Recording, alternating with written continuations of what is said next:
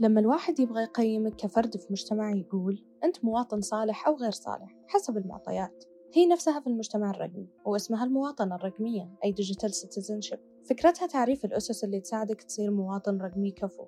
باختصار الاحترام في التواصل بكل أشكاله وحماية نفسك من أي خطر سواء نفسي أو تقني.